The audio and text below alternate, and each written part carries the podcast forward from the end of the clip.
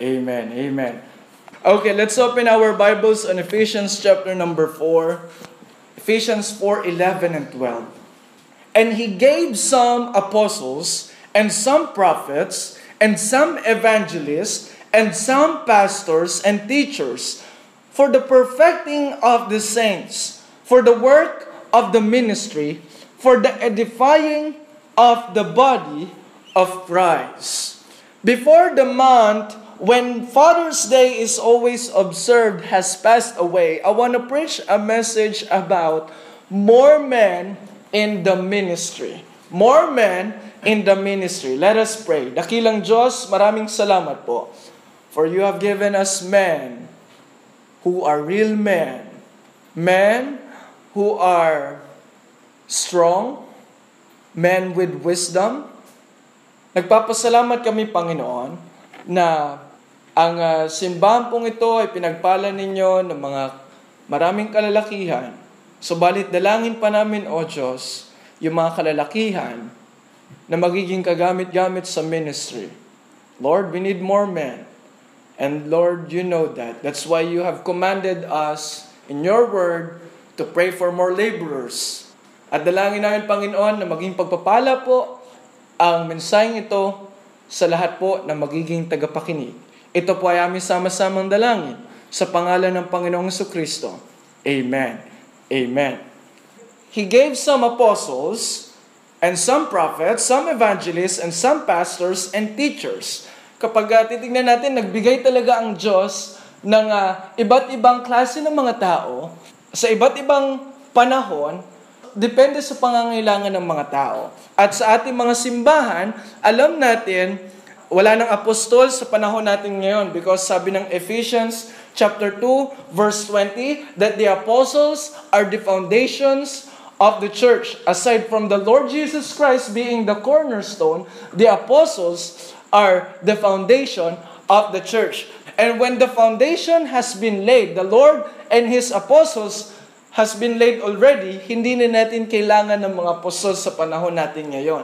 Sabi po ng Bible, and some prophets. We all know that in the early church age, the New Testament church have some uh, prophets and some evangelists, just like now, meron mga evangelists, and some pastors and teachers. Ito, meron tayo mga pastors at mga teachers. But notice on verse number 12, the purpose of these people is for the, uh, for the perfecting of the saints, for the work of the ministry, for the edifying of the body of Christ. This group of men uh, uh, collaborating together is for the perfecting, for the completion of the lives of the saints of God.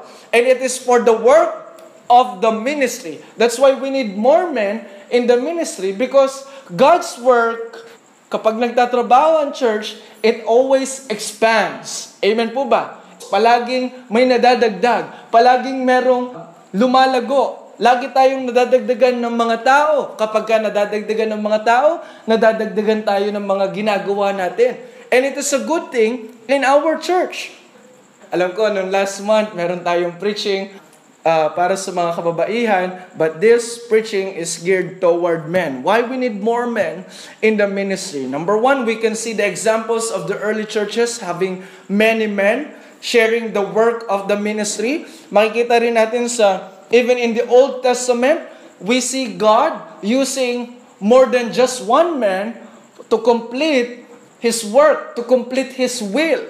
And uh, last but not the least, in the ministry of our Lord Jesus Christ and of the Apostle Paul, makikita natin na laging gumagamit ang Diyos ng hindi lang isang tao. We can see there are significant and prominent men of God na ginamit ng Diyos solo. But we can see people, even though sila yung nagiging prominent, merong mga kalalakihan, merong mga tao na ginamit ng Diyos to help those men of God.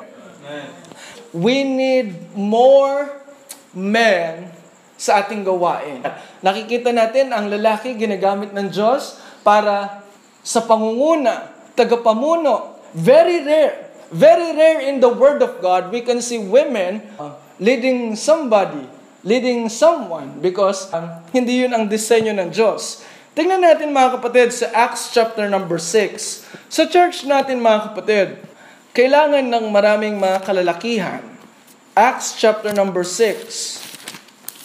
Naniniwala tayo na merong iba't ibang pagkatawag ang Diyos sa mga kalalakihan, sa mga tao, katulad ng sinabi niya sa uh, 1 Corinthians 12, alam natin, there are diversities of gifts, but the same Spirit. There are differences of administration, but the same Lord. Pero sinabi rin doon, there are diversities of operations, but it is the same God which worketh all in all. Alam natin na bagamat kailangan natin ng maraming kalalakihan sa loob ng ating simbahan, ng ating mga simbahan, alam din natin na hindi pwedeng magkakaparehas ang ating mga ginagawa. Meron tayong tinatawag na distribution of labor. I'm not saying hindi lahat kaya mag-preach, pero merong mga ginagamit ang Diyos na mag-preach ng Word of God. Merong ginagamit para sa ganitong ministry. Pwedeng hindi yun magawa ng isang tao, pero magagawa yun ng isang tao. That's why we need a very careful and very decisive distribution of labor. Mga kapatid, kung lahat ng mga miyembro natin sa simbahan, hindi natin sinasabing mali ito, magwawalis ng sahig, uh, sinong magbubuhat ng upuan? Amen po ba? Sinong maglalampaso? Uh, Sinong maglilinis ng banyo? Sinong maghuhugas ng uh, sa ating uh, kusina? Amen po ba? That's why there is distribution of labor. On Acts chapter number 6, we can see here, merong problema sapagkat uh, merong mga tao, sabi rito sa verse number 1, And in those days, when the number of the disciples was multiplied, there arose a murmuring of the Grecians against the Hebrews because their widows were neglected in the daily ministration. Then the twelve, the, the apostles, called the multitude of the disciples unto them and said, It is not reason that we should leave the word of God and serve tables. Wherefore, brethren, look ye out among you seven men of honest report, full of the Holy Ghost and wisdom, whom we may appoint over this business. But we will give ourselves continually to prayer and to the ministry of the word. And the saying pleased the whole multitude, and they chose Stephen, a man full of faith and of the Holy Ghost, and Philip, and Prochorus, and Nicanor, and Timon, and Parmenas, and Nicola, Nicolas, a proselyte of Antioch. We can see mga kapatid, nagiging pattern ito ng maraming mga Baptist churches natin for the appointment of deacons. Sapagkat if there's a need for men na magmi-minister, kailangan nating mag-appoint ng mga kalalakihan. Nung nangangailangan sila ng magmi-minister sa mga widows, sa mga Grecians, mga Hebrews ito that are speaking Greeks, okay? Mga Hellenists, nung sinabi niyang, it is not reason for us that we should leave the Word of God and serve tables. Hindi niya sinabi dito, hindi kasi kami para dyan. Hindi namin gampanin yan.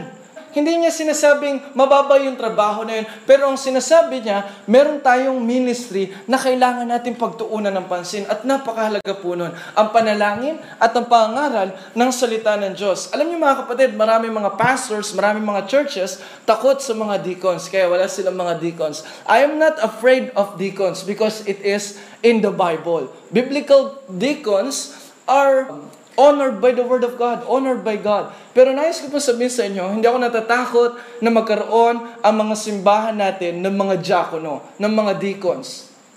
Kapag kailangan, kailangan natin mag-pray ng mga deacons. Hindi ako takot magkaroon ng isang church, ang Baptist church, ng isang deacon. Kung yun ay faithful, having a good testimony in the church, in the community. Ang kinakatakot ko, yung magkaroon ng church ng mga karnal na deacon, mga unfaithful na deacon, mga worldly na deacon. Are you still with me? Mga kapatid, ang mga deacon ay napakahalaga po because uh, sila yung mga nagiging katuwang ng uh, pastor. Pero alam natin mayroong qualification ng uh, mga uh, qualification ng mga deacons sa uh, 1 Timothy chapter number 3. Makita natin sa Acts chapter number 13 verse number 1. Now there were in the church that was at Antioch, see, hindi na po ito Jerusalem church, this is the Antioch church.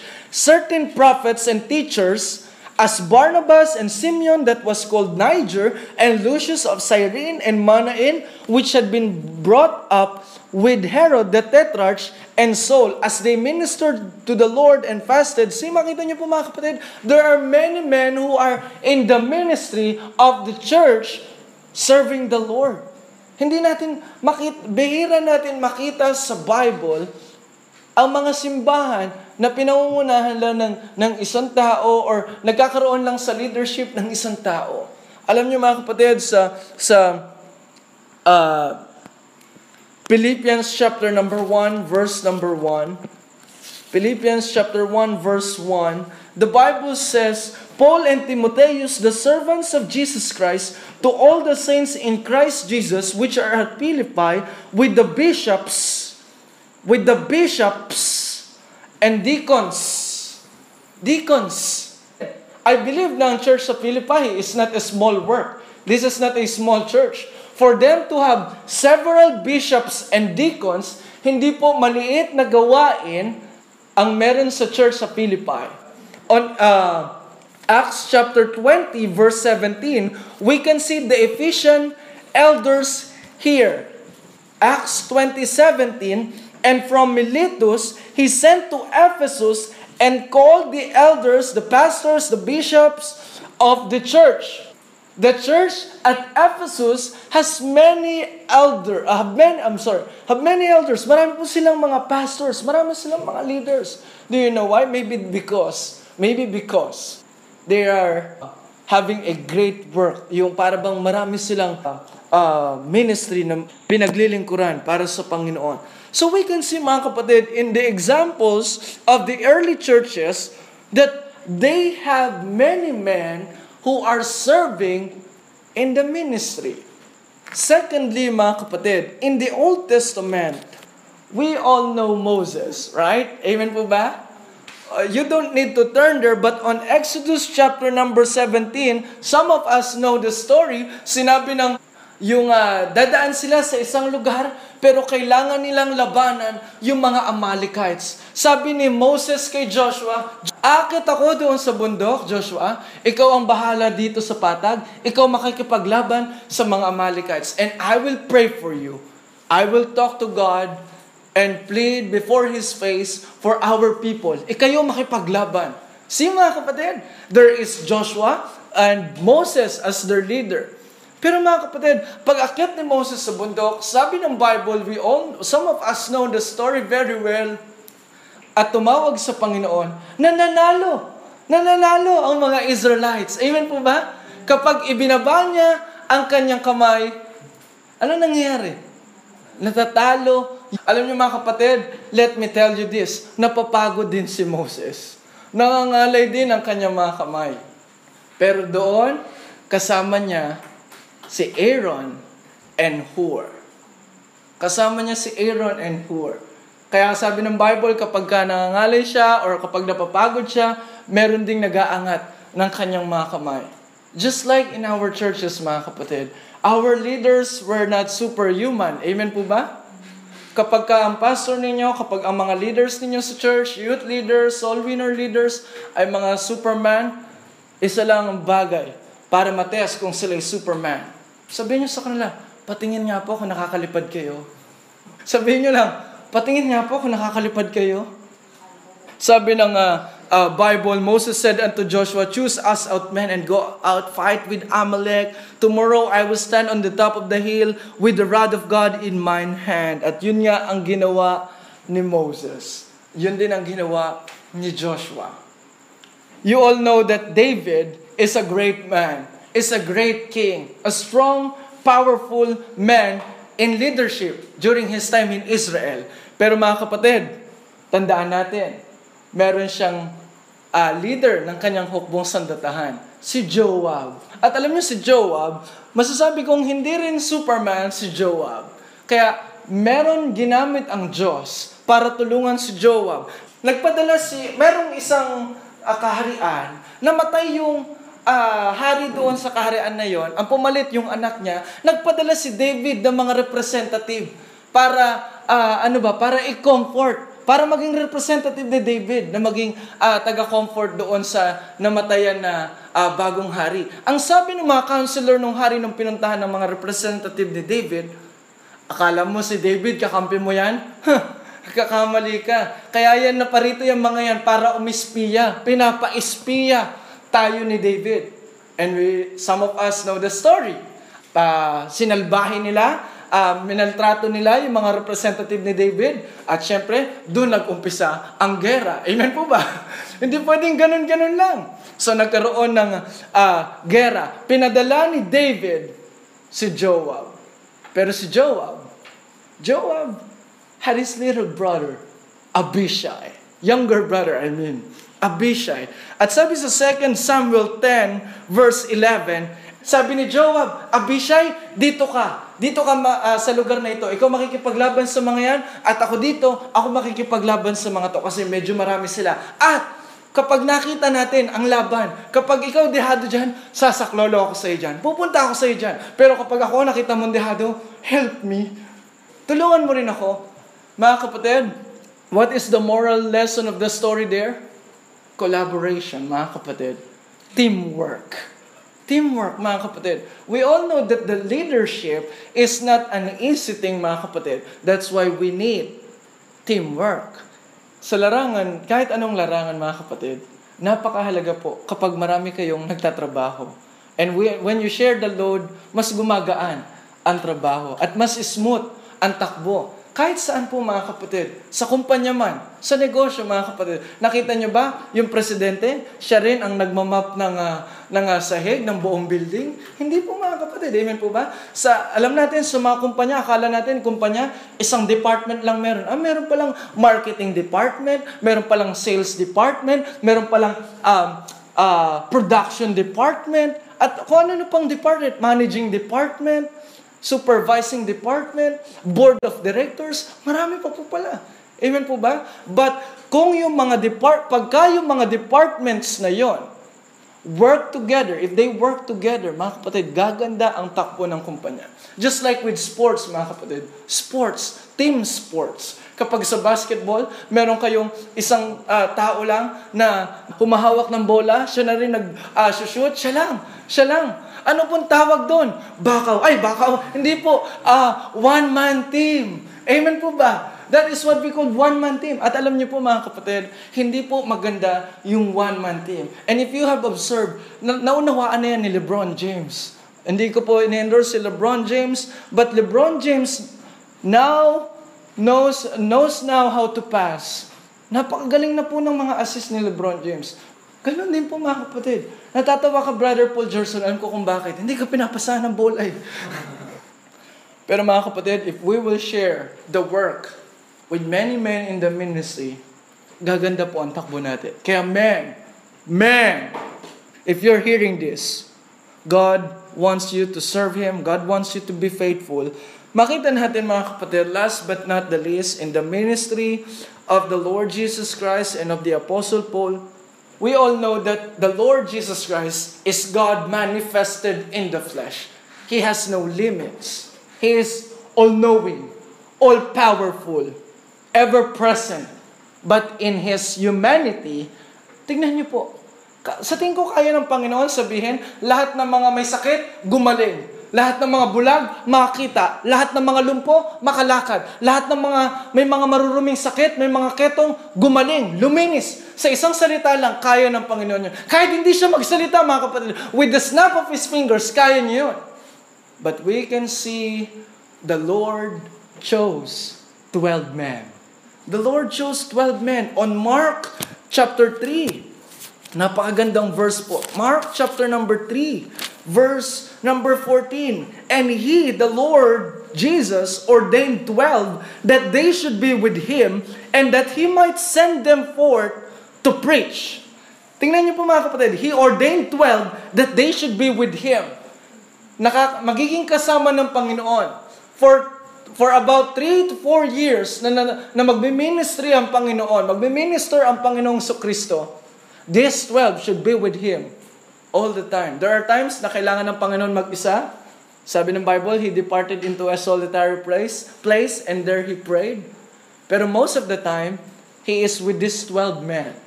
Pinapahayo niya rin ito. Uh, hina, hinahayaang mangaral, hinahayaang magpagaling ng mga tao. Pero mga kapatid, even though He is Lord, He chose 12. He chose 12 men.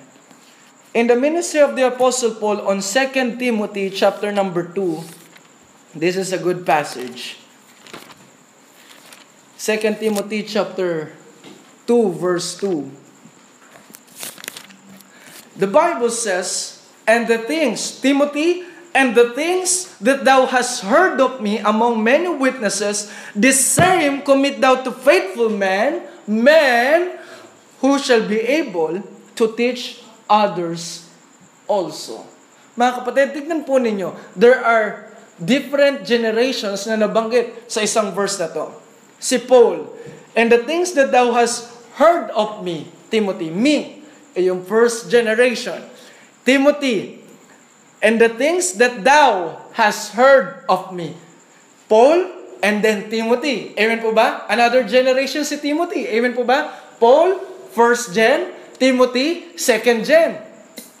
Sabi ng Bible, the things that thou hast heard of me, among many witnesses, the same commit thou to faithful men, to faithful men. See, Timothy, ako, itinuro ko sa iyo. Timothy, magturo ka sa iba. To faithful men. Pero yung mga faithful men yun, sabi ng Bible, meron pang kasunod. Who shall be able to teach others. Others also. We can see in the Bible that God uses men. Men who are strong. Men who are endued with knowledge and wisdom. But we can see men, simple men, who are willing, who are available, who are teachable, and then use of God, and then God equips them. God trained them. God gave them uh, knowledge and wisdom. Because men will lead people. Muli, inuulit ko po, I'm not here trying to belittle or undermine our ladies, our girls, but God needs men. We all know in our families, lalaki ang padre de pamilya, siya ang uh, tagapanguna. Amen po ba? Siya ang tagapanguna. Alam niyo mga kapatid, we can see in the world men excelling in different fields. Anywhere. Physiologically speaking, Siyempre, when uh, physically speaking, yung build-up ng mga kalalakihan, siyempre iba sa build-up ng katawan ng mga kababaihan. Alam, alam natin, generally speaking, mas malalaki ang puso ng mga lalaki kaysa sa mga babae. And it has a purpose, mga kapatid. Because our heart pumps the blood. Kaya pag tumakbo ng sabay ang lalaki at babae, mas mabilis mapagod ang mga babae. Because we have uh, we have uh, a larger heart, we can have more oxygen, than the ladies have. Amen po ba? Generally speaking, men have bigger brains. bigger brains, mga kapatid. Mga kapatid, ladies, no offense, but most of the Nobel Prize winners are men. Most of our scientists na nakikilala natin sa mga libro. Alam, hindi, hindi naman siguro inedit yung history para ano, pero we can see men used by God to excel in different areas of our lives. Do you know why? Because man leads. Man will lead.